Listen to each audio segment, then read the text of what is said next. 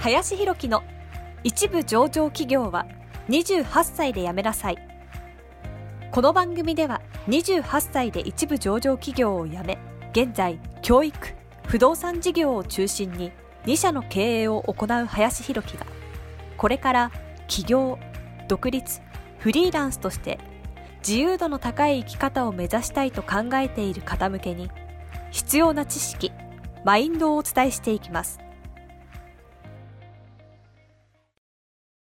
こんにちは林です、えー本日はですねおすすめ、まあ、カフェとしてですね文吉さんを紹介していこうかなというふうに思いますまあ、カフェとちょっと言えるのかあれなんですけれども、まあ、六本木にね、ある場所になるんですけれども、まあ、ここはですね、まあ、ちょっと、まあ、有料みたいな形にはなっておりまして、まあ、入るのにね、えまずちょっとお金がかかるというような感じの場所になりますという感じですね。まあ、ただその、まあ、文吉さんっていうところなんですけど、まあ、とにかくまずね、本が、あの、まあ、図書館みたいな感じですかね。それおしゃれに飾ってある図書館みたいな形で、まあ、ある程度、いろんなね、えージャンルの本っていうのが、こう、並べられていてですね、まあ、それがまあ、ある種読み放題で読めるというような感じになっています。で、さらにはですね、まあ、その、フリーデスクじゃないですけれども、まあ、そういう作業をね、えーできるようなスペースっていうのがですね、立ち並んでいるというようなところもあったりもするので、まあ、非常に作業をね、しやすい、集中しやすいカフェかなというふうに思います。まあ、なかなかその普通のね、カフェだと、その混んでる時間帯だと、本当にまあ、入れないというような感じもありますし、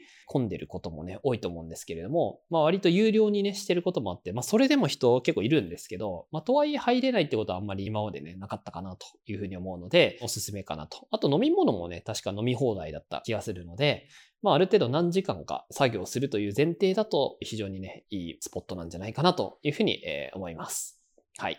なので、えーまあ、六本木でね、ちょっと作業少しね、長めにしようかなというふうにね、考えていたりとか、まあ、土日とかでね、非常に混んでるタイミングで、えー作業のね、スペースをちょっと探しているという人がおりましたら、非常にね、いい場所なんじゃないかなというふうに、えー思います。はい。ということで本日はおすすめ、まあ、カフェとして、文吉さん、かっこ六本木を紹介させていただきました。本日もありがとうございました。本日の番組はいかがでしたでしょうか？この番組では林博樹への質問を受け付けておりますご質問はツイッターにて林博樹とローマ字で検索していただきツイッターのダイレクトメッセージにてご質問いただけたらと思いますたくさんのご応募お待ちしております